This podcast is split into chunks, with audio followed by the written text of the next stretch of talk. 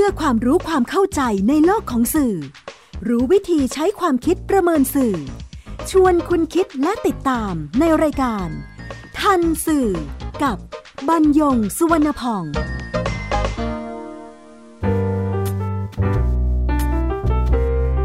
สวัสดีครับคุณผู้ฟัง นี่คือทันสื่อ รายการความรู้ด้านสารสนเทศ และเรื่องราวที่เกิดขึ้นในโลกข่าวสาร ซึ่งส่งผลกระทบต่อบุคคลหรือสังคม อันเนื่องมาจากเนื้อหาของตัวมันและก็ตัวสื่อที่นำมาเรียนรู้ร่วมกัน เพื่อนำไปสู่สังคมคุณภาพ ออกอากาศทางไทย PBS Digital Radio บรรยงสวนพองดำเนินรายการ จิตกลิ่นเมฆเหลืองประสานงานทันสื่อวันนี้นำเรื่องระเบิดป่วนกรุง เมื่อสื่อไม่ทันสื่อ มาพูดคุยกับคุณผู้ฟัง ขอสรุปเหตุการณ์ที่เกิดขึ้นให้ได้ทราบกันก่อนครับพระหัสบดีที่ 1 สิงหาคม 2562 เวลาประมาณ8นาฬิกา30 นาที เกิดเหตุระเบิดใต้รถไฟฟ้า BTS ช่องนนทรีสองครั้ง มีรถยนต์เสียหาย ผู้ใกล้ชิดเหตุการณ์แจ้งว่า จุดที่ระเบิดนั้นอยู่ในพุ่มไม้ใต้สถานีรถไฟฟ้า มีเศษดินกระจาย เจ้าหน้าที่ตำรวจสั่งปิดพื้นที่ระหว่างรอเจ้าหน้าที่เก็บกู้ระเบิดเข้ามาตรวจสอบที่เกิดเหตุ วันเดียวกันเวลาประมาณ8นาฬิกา50 นาที เกิดเหตุระเบิดภายในซอย 57 ทับ 1 ถนนพระราม 9 มีผู้ได้รับบาดเจ็บ 2 คน เป็นพนักงงานเขตสวนหลวง กรุงเทพมหานคร ขณะกวาดพื้นภายในซอยเจ้าหน้าที่สันนิษฐานเบื้องต้นว่าคล้ายระเบิดปิงปอง ถัดมาเวลาประมาณ9นาฬิกาครับก็เกิดเหตุระเบิดหน้า King Power ตึกมหานครใกล้เคียงกันกับช่องนนทรีเจ้าหน้าที่รักษาความปลอดภัยบาดเจ็บเล็กน้อย เวลาเดียวกัน ก็เกิดเหตุ ระเบิดหนึ่งครั้ง แล้วก็ดังตามมาอีกหนึ่งครั้งหน้าอาคาร B ศูนย์ราชการแจ้งวัฒนะ แขวงทุ่งสองห้องเขตหลักสี่เจ้าหน้าที่ก็ระบุว่าเป็นระเบิดแสวงเครื่องเวลา 15นาฬิกา40 นาที พบระเบิดบริเวณใต้ป้ายสำนักงงานตำรวจแห่งชาติ ริมถนน พระรามหนึ่งซึ่งต่อมาเมื่อตรวจสอบจากกล้องวงจรปิด ก็พบ ภาพของชาย รูปร่างผอม สวมเสื้อสีเหลือง กางเกงขายาวสีดำสะพายกระเป๋า สวมรองเท้าผ้าใบสีดำสวมหมวกและสวมหน้ากากอนามัยปิดบังใบหน้า เป็นผู้โยนวัตถุระเบิด ซึ่งเจ้าหน้าที่ระบุว่าเป็นระเบิดแสวงเครื่อง ใช้ปุ๋ยยูเรียเป็นดินระเบิด ถัดมาครับคือวันศุกร์ที่ 2 สิงหาคม 2562 เวลาประมาณ4นาฬิกา เกิดเหตุระเบิดภายในร้านมินิโซสยามสแควร์วันในศูนย์การค้าสยาม เมื่อตรวจสอบจากกล้องวงจรปิด ก็มีภาพผู้ต้องสงสัยที่กล้องบันทึกไว้ ซึ่งเจ้าหน้าที่ระบุว่าเป็นระเบิดเพลิง อุปกรณ์ประกอบด้วย power bank และแอลกอฮอล์เช้าวันเดียวกันครับ ยังพบระเบิดที่หน้ากองบัญชาการกองทัพไทย ใกล้ศูนย์ราชการแจ้งวัฒนะเจ้าหน้าที่ระบุว่าเป็นระเบิดแสวงเครื่อง นอกจากนี้เจ้าหน้าที่ยังพบระเบิดแสวงเครื่องอีก 2 แห่งคือตลาดประตูน้ำเป็นระเบิดเพลิง และสำนักงงานปลัดกระทรวงกลาโหมถนนสีสมาน เป็นระเบิดแสวงเครื่อง วันเดียวกันคือ 2 สิงหาคม เจ้าหน้าที่ตำรวจจับกลุ่มตัวกลุ่มวัยรุ่น 3 คน อายุ 15 ปี 17 ปีและ 19 ปี พร้อมของกลาง เป็นระเบิดทำมือ ปืนปากกาหนึ่งกระบอก กระสุนปืนขนาดจุด38 มิลลิเมตร1นัด มีด 2 เล่ม เบื้องต้นก็ให้การว่ามีไว้ป้องกันตัว ไม่มีส่วนเกี่ยวข้องกับเหตุระเบิดป่วนกรุง แล้วก็ยังควบคุมตัวผู้ต้องสงสัยอีกสองรายที่คล้ายผู้วางระเบิดใต้ป้ายสำนักงงานตำรวจแห่งชาติ ผู้ต้องสงสัยก็ให้การปฏิเสธว่านั่งรถกลับบ้านที่จังหวัดภาคใต้ สรุปความเสียหายจากเหตุการณ์ทั้งสองวัน ศูนย์บริการการแพทย์ฉุกเฉินกรุงเทพ มหานคร หรือศูนย์เอราวัน รายงานผู้บาดเจ็บ 4 ราย ที่สนพราม 9 ซอย 57 แยก 1 ผู้บาดเจ็บ 3 ราย มีแผลบริเวณใบหน้า กระจกตาถลอก แก้หูทะลุ 1 รายมีแผล บริเวณลำคอ กระจกตาถลอก แก้หูทะลุ1ราย และมีอาการหูอื้อ แก้หูทะลุ1ราย ส่วนที่ BTS ช่องนนทรีหนึ่งรายนั้นมีแผลที่เท้า เหตุระเบิดป่วนกรุงฝ่ายมั่นคงโดยพลเอกอภิรัตคงสมพงศ์ผู้บัญชาการทหารบกในฐานะ รองผู้อำนวยการรักษาความมั่นคงภายในราชอาณาจักรที่ชื่อยวกรมนระบุว่าฝ่ายความมั่นคงได้แจ้งเตือนมาระยะหนึ่งแล้ว แล้วก็ประสานงานทั้งกอรมนเหล่าทัพตำรวจและสำนักข่าวกรองแห่งชาติ แต่ก็ไม่คิดว่าจะมาเกิดเหตุในช่วงนี้ ซึ่งหลังจากเกิดเหตุที่ด้านหน้าสำนักงงานตำรวจแห่งชาติ ช่วงบ่ายวันที่ 1 สิงหาคมที่ผ่านมาพลเอกประยุทธ์จันโอชา นายกรัฐมนตรี และรัฐมนตรีว่าการกระทรวงกลาโหมในฐานะผู้อำนวยการ รักษาความมั่นคงภายในราชอาณาจักร ก็สั่งการหน่วยงานความมั่นคง และก็โดยการโทรศัพท์สายตรงไปยังผู้บัญชาการตำรวจแห่งชาติ และผู้บัญชาการเหล่าทัพ ให้ดูแลสถานการณ์เพราะกังวล ว่าจะเกิดเหตุการณ์แบบนี้ในจุดที่ 2 และ 3 ตามมา ซึ่งผู้บัญชาการทหารบกก็ได้ตั้งข้อสังเกตรูปแบบการก่อเหตุคล้ายกับเหตุการณ์ในปี 2549 ที่เป็นคนกลุ่มเดิม แนวคิดเดิม สำนักเดิม แล้วก็เคยระเบิดป้อมตำรวจมาแล้วหลายจุด จึงเป็นห่วงว่า ฝ่ายการเมืองหรือพวกที่ไม่หวังดีกับประเทศนั้นจะมาใส่ความฝ่ายความมั่นคงทำเอง เพราะว่าเรื่องแบบนี้เคยเกิดขึ้นมาแล้ว ส่วนครั้งนี้ก็มีคนสั่งการคนเดิม เพียงแต่คนลงมืออาจเป็นคนหน้าใหม่ ส่วนผู้ต้องสงสัยสองคนที่มาจากภาคใต้นั้น ไม่ว่าจะเอาคนที่มาจากจังหวัดชายแดนภาคใต้ขึ้นมาทำหรือไม่ก็ตาม ผู้บัญชาการฐานบก ก็ย้ำว่าเป็นคนที่อยู่เบื้องหลัง ที่เป็นคนกลุ่มเดิม จากวันประหัสที่ 1 สิงหาคม 2562 มาวันศุกร์ที่ 2 สิงหาคม แล้วก็วันเสาร์ที่ 3 สิงหาคม ชุดคลี่คลายคดีสรุปว่า ระเบิดถนนพระราม 9 แยก 57 ทับ1เนี่ย ไม่เกี่ยวข้องกับการวางระเบิดสร้างสถานการณ์จุดอื่นๆ คือแยกกันไปเลยไม่เกี่ยวกัน ครับปฏิกิริยาจากสื่อสังคมและจากสื่อมวลชนมีอย่างนี้ครับ กรณีแรกหลังเหตุการณ์วันพฤหัสบดีที่ 1 สิงหาคม 2562 ตอนสายของวันศุกร์ที่ 2 สิงหาคม 2562 ก็มีข่าวบนสื่อสังคมว่า รัฐบาลได้ฝ่ายความมั่นคงเนี่ยประกาศพื้นที่ควบคุมพิเศษ 7 แห่ง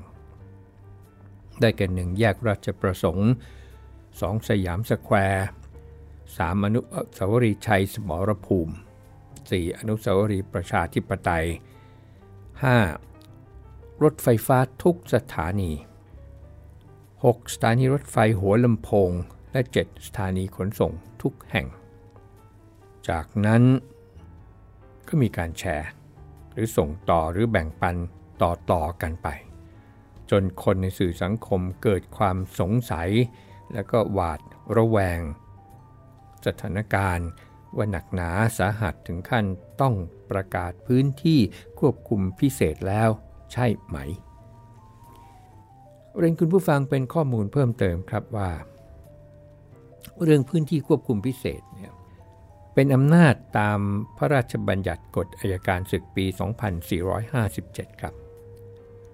อำนาจนี้ใช้เมื่อมีเหตุจำเป็นในการรักษาความสงบเรียบร้อย แล้วก็เปิดกว้างให้หน่วยทหาร ระดับกองพันขึ้นไปในพื้นที่ที่มีความไม่สงบเเช่นจราจรอย่างนี้เนี่ยสามารถประกาศใช้กฎอายการศึกเฉพาะ ในเขตอำนาจหน้าที่ของทหารนั้นได้ เมื่อประกาศเป็นพื้นที่ควบคุมพิเศษแล้ว ก็รีบรายงานรัฐบาลทราบโดยเร็ว พื้นที่ใดที่ประกาศควบคุมพิเศษ หรือใช้กฎอายการศึก เจ้าหน้าที่ฝ่ายทหารจะมีอำนาจเหนือเจ้าหน้าที่ฝ่ายพลเรือน ในส่วนที่เกี่ยวกับยุทธการ เกี่ยวกับการระงับปราบปราม หรือการรักษาความสงบเรียบร้อย โดยเจ้าหน้าที่ฝ่ายพลเรือน ต้องปฏิบัติตามความต้องการของเจ้าหน้าที่ฝ่ายทหาร นอกจากนี้ เจ้าหน้าที่ฝ่ายทหารยังมีอำนาจเต็มในการตรวจค้น เกณฑ์ ห้าม ยึด เข้าอาศัย ทำลาย หรือเปลี่ยนแปลงสถานที่ได้ด้วยเหตุนี้เองครับที่นักการเมืองฝ่ายค้านซึ่งเป็นนักวิชาการด้านกฎหมายถึงได้ออกมาเตือนรัฐบาลทำนอง อย่าหาเหตุ หรือหาเรื่องประกาศกฎอายการศึกอย่างไรก็ตาม เมื่อสอบถามไปยังหน่วยงานฝ่ายความมั่นคง ว่าได้ออกประกาศตามที่มีการพูดถึง และมีการแบ่งปันข้อความกันบนสื่อออนไลน์ ราวกับไฟลามทุ่งนั้น เท็จจริงเป็นอย่างไร ได้รับคำตอบว่ายังไม่มีการประกาศพื้นที่หรือเขตควบคุมพิเศษใด ๆ แต่ได้เพิ่มมาตรการรักษาความปลอดภัยในบริเวณสำคัญทุกพื้นที่แล้วเท่านั้น มาถึงกรณีที่ 2 ครับ แต่ว่าอีกสักครู่ครับ คุณกำลังฟังรายการ ทันสื่อ กับบรรยงสุวรรณพอง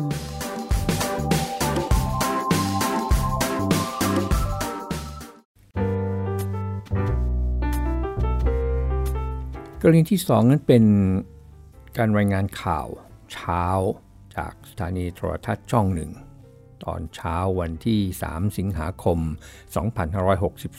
2562 รายงานข่าวก็อ้างหน่วยงานด้านความมั่นคง ระบุชายสองคน รับสารภาพแล้ว จนทราบต่อไปว่ายังเหลือผู้ร่วมก่อเหตุอีก 8 ราย ซึ่งผู้ก่อเหตุหวังให้เกิดระเบิดจริงทุกจุด แล้วก็ทิ้งสัญลักษณ์เพื่อแสดงศักยภาพให้เจ้าหน้าที่เห็นว่า สามารถขึ้นมาจากจังหวัดชายแดนภาคใต้ เพื่อก่อเหตุได้ทุกจุด โดยเฉพาะสถานที่สำคัญ ส่วนบริเวณหน้าป้ายสำนักงงานตำรวจแห่งชาติ ที่ยังไม่ทันระเบิดนั้น เพราะว่าพลเมืองดีเห็นเหตุการณ์เสียก่อน ก็รีบแจ้งเจ้าหน้าที่ให้เข้าไประงับเหตุได้ทัน ก็เลยไม่เกิดความสูญเสียใด ๆ สำหรับเหตุจูงใจเพื่อต้องการแก้แค้น ก็เนื่องมาจากความไม่พอใจที่ก่อนหน้านี้กองทัพภาคที่ 4 ได้คุมตัวแนวร่วมรายหนึ่งไปสอบสวน แล้วก็เสียชีวิตในค่ายทหาร จนเป็นปัจจัยให้ขึ้นมาก่อเหตุในครั้งนี้ หลังการรายงานข่าวเช้าทางโทรทัศน์ ก็มีสื่อสิ่งพิมพ์สองชื่อฉบับ นำไปเสนอต่อในสื่อออนไลน์ของตนเอง จากนั้นมีการส่งต่อข่าวนี้ออกไปในสื่อสังคม โดยเฉพาะภาพผู้ต้องสงสัย และมีการนำไประบุ ผู้ที่หน้าตาคล้ายกัน เป็นผู้ต้องสงสัยบนพื้นที่สาธารณะก็คือบนสื่อออนไลน์ จนส่งผลกระทบต่อชื่อเสียงของผู้ถูกกล่าวหา แล้วก็นำไปสู่การแจ้งความฟ้องร้องกันขึ้น โดยเฉพาะเมื่อสื่อมวลชนกระแสหลัก เสนอข่าวว่า ให้การรับสารภาพแล้ว แล้วก็ยังทำให้เกิดความเข้าใจว่า การก่อเหตุในกรุง นั้นเชื่อมโยงอย่างชัดเจนกับสถานการณ์ 3 จังหวัดชายแดนภาคใต้ โดยบุคคลที่ถูกนำภาพไปเทียบเคียงกับ ผู้ต้องสงสัยเสียหายอย่างหนัก ทั้งๆทที่ยังไม่ปรากฏผลการสืบสวนสอบสวน ที่มีหลักฐานชัดเจนของทางการแต่ประการใด ไม่เพียงเท่านั้นครับมีนักการเมืองสตรี ที่เป็นสมาชิกผู้แทนรัสดอนรายหนึ่งและเพิ่งเป็นครั้งแรกนำข้อความนี้ไปส่งต่อ แล้วก็ไปเพิ่มเติม ข้อความดังกล่าวก็มีภาพคนทำงานภาคประชาสังคมใน 3 จังหวัดชายแดนภาคใต้ ที่ถูกกล่าวหาว่าเป็นบุคคลเดียวกันกับที่ถูกจับกลุ่มแล้วก็อ้างว่าเป็นหลักฐาน แสดงการเชื่อมโยง ระหว่างผู้ก่อเหตุใน 3 จังหวัดชายแดนภาคใต้กับพรรคการเมืองหนึ่ง ที่เป็นพรรคการเมืองใหม่ เนื่องจากบุคคลในภาพทำงานให้พรรค จึงเชื่อมโยง ครับ กรณีที่สองนี้จึงไปไกลเกินกว่าเหตุการณ์ที่เกิดขึ้นไปแล้ว มาถึงกรณีที่ 3 อันนี้จากนักเล่าข่าว ของสถานีโทรทัศน์ช่องหนึ่ง ก็วิเคราะห์แบบฟันธงว่า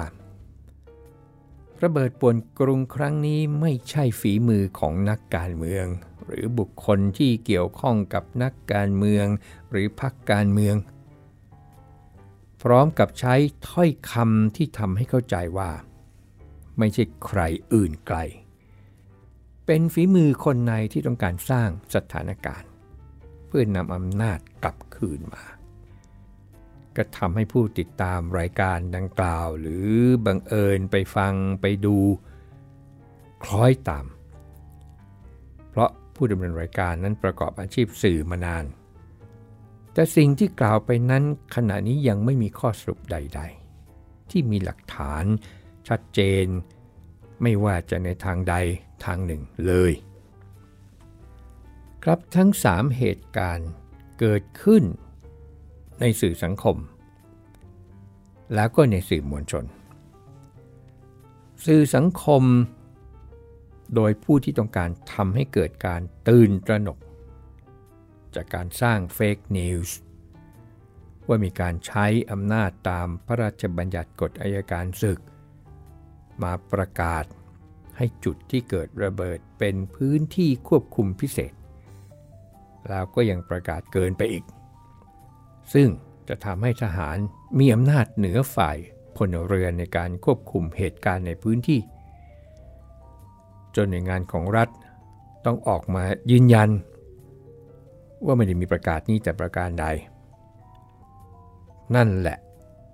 คือเมื่อสังคมเห็นชัดเจนแล้วว่า ข้อเท็จจริงเป็นอย่างไร fake news นี้จึงหมดความสำคัญลงไป คือไม่มีการส่งต่อเกิดขึ้นอีก เพราะหลังจากข่าวลืออันนี้ มันก็ไม่ได้มีประกาศกฎเอการศึกตรงไหน ไม่ได้มี พื้นที่ควบคุมพิเศษตรงไหน เหตุการณ์ก็ผ่านไป มาถึงสื่อมวลชนสองกรณี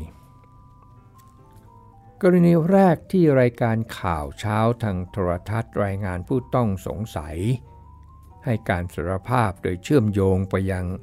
สถานการณ์ใน 3 จังหวัดชายแดนภาคใต้ จากนั้น สื่อออนไลน์ของสื่อสิ่งพิมพ์กระแสหลักสองชื่อฉบับ ก็นำไปรายงานข่าวโทรทัศน์เนี่ยนำข่าวโทรทัศน์ไปเผยแพร่ต่อ ข่าวกระจายออกไปอย่างรวดเร็ว สื่อโทรทัศน์อาจมีแหล่งข่าว ที่อยู่ในฝ่ายความมั่นคงจริง จึงได้กล้านำเสนอ เพราะเรื่องแบบนี้เชื่อว่าไม่กล้านั่งเทียนครับคำว่านั่งเทียนนี่เป็นคำโบราณสมัยที่ยังทำข่าวหนุ่มๆอยู่ เราใช้คำว่านั่งเทียน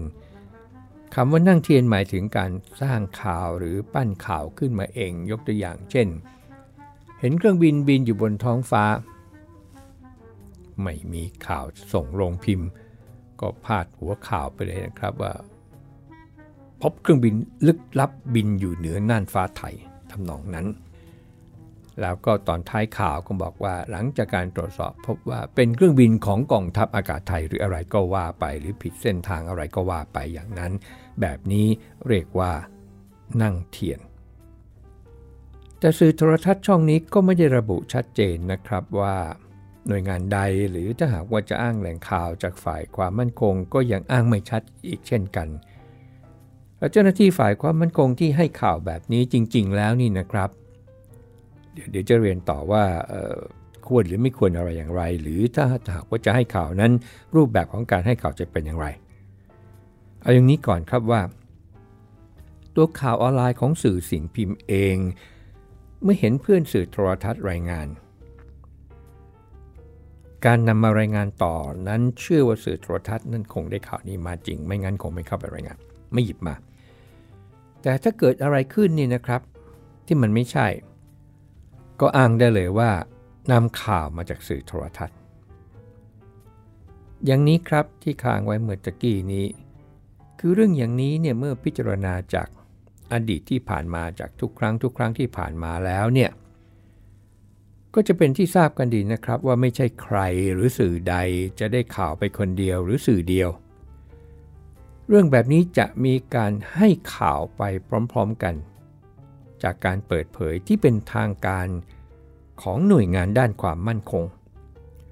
จะฝ่ายตำรวจหรือทหารก็สุดแล้วแต่ ไม่ใช่สื่อโทรทัศน์เพียงช่องเดียวครับ และนี่ก็คือการแข่งขัน โดยมองข้ามความรับผิดชอบหรือไม่ นี่ก็เป็นเรื่องที่น่าหยิบยกมาพิจารณาทั้งสื่อโทรทัศน์ และข่าวออนไลน์ของสื่อสิ่งพิมพ์ มาถึงสื่อมวลชนในกรณีที่ 2 ก็คือการวิเคราะห์แบบฟันธงของผู้ดำเนินรายการข่าวโทรทัศน์อีกช่องหนึ่งว่า ไม่ใช่ฝีมือของนักการเมืองหรือพรรคการเมือง เป็นฝีมือของคนในที่ต้องการดึงอำนาจเก่ากลับมาใช้นั้น นี่ก็ไม่มีหลักฐานอีกเช่นกันครับ เรียนคุณผู้ฟังครับว่าการวิเคราะห์โดยไม่อาศัยกระบวนการ บนพื้นฐานนี่นะครับ จึงไม่ใช่การวิเคราะห์ เป็นการแสดงทัศนะของผู้ดำเนินรายการเอง เมื่อเป็นความเห็นถ้ารายการนี้ไม่ใช่รายการข่าว แต่คิดว่าคงจะไม่ใช่รายการข่าวรูปแบบนะครับ เป็นคอลัมน์รายการที่เป็นคอลัมน์ แสดงความเห็นได้อะไรอย่างนี้เนี่ย เมื่อเป็นความเห็นก็เป็นสิทธิ์ของผู้แสดงทัศนะที่มีเสรีภาพในการแสดงออก ประเด็นจึงอยู่ที่ผู้รับสารเองครับว่า จะใช้ดุลพินิษพิจารณาว่า เป็นความเห็นที่มีเหตุผล และบนพื้นฐานของความเป็นธรรม หรือเป็นความเห็นที่มีอคติต่อฝ่ายใดฝ่ายหนึ่งหรือไม่ ครับไม่ว่าอย่างไร ก็ต้องกล่าวซ้ำๆครับว่าวันนี้เนี่ยมีกฎหมายชัดเจนที่เกี่ยวกับความมั่นคงในการนำเข้าข้อความบนสื่อออนไลน์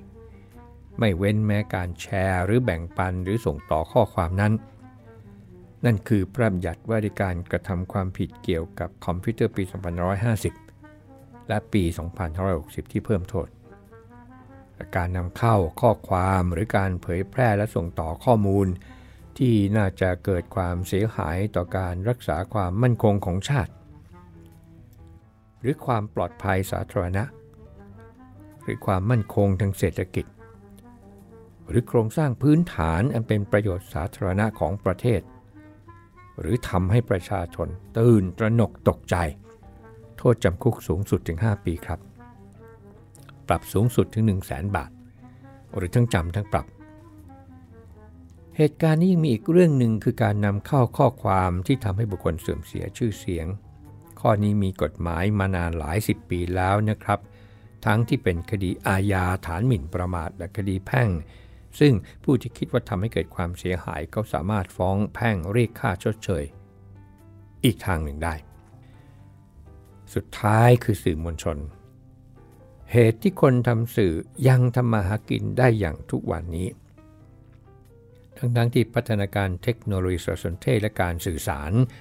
ทำให้ใครก็ได้ สามารถนำเข้าข้อความหรือสื่อสารต่อสาธารณะด้วยตนเองได้ ที่เรียกกันว่า user generate information เพียงแต่สังคมยังให้ความเชื่อถือและยอมรับสื่อมวลชน เพราะมีอาชีพนี้โดยตรง แต่ใช้อาชีพนี้เลี้ยงปากเลี้ยงท้อง ย่อมมีหลักการทำงานด้วยความรับผิดชอบต่อสังคม เมื่อใดที่สังคมเสื่อมถอยความน่าเชื่อถือ เมื่อนั้นสื่อก็ไม่มีความหมาย พบกันใหม่ในรายการทันสื่อทางไทย PBS ดิจิทัล Radio บรรยงสวนพอง สวัสดีครับ ติดตามรายการทันสื่อได้ทางวิทยุไทย PBS www.thaipbsradio.com แอปพลิเคชัน Thai PBS Radio ติดตามข่าวสารทาง Facebook ได้ที่ facebook.com/thaipbsradiofan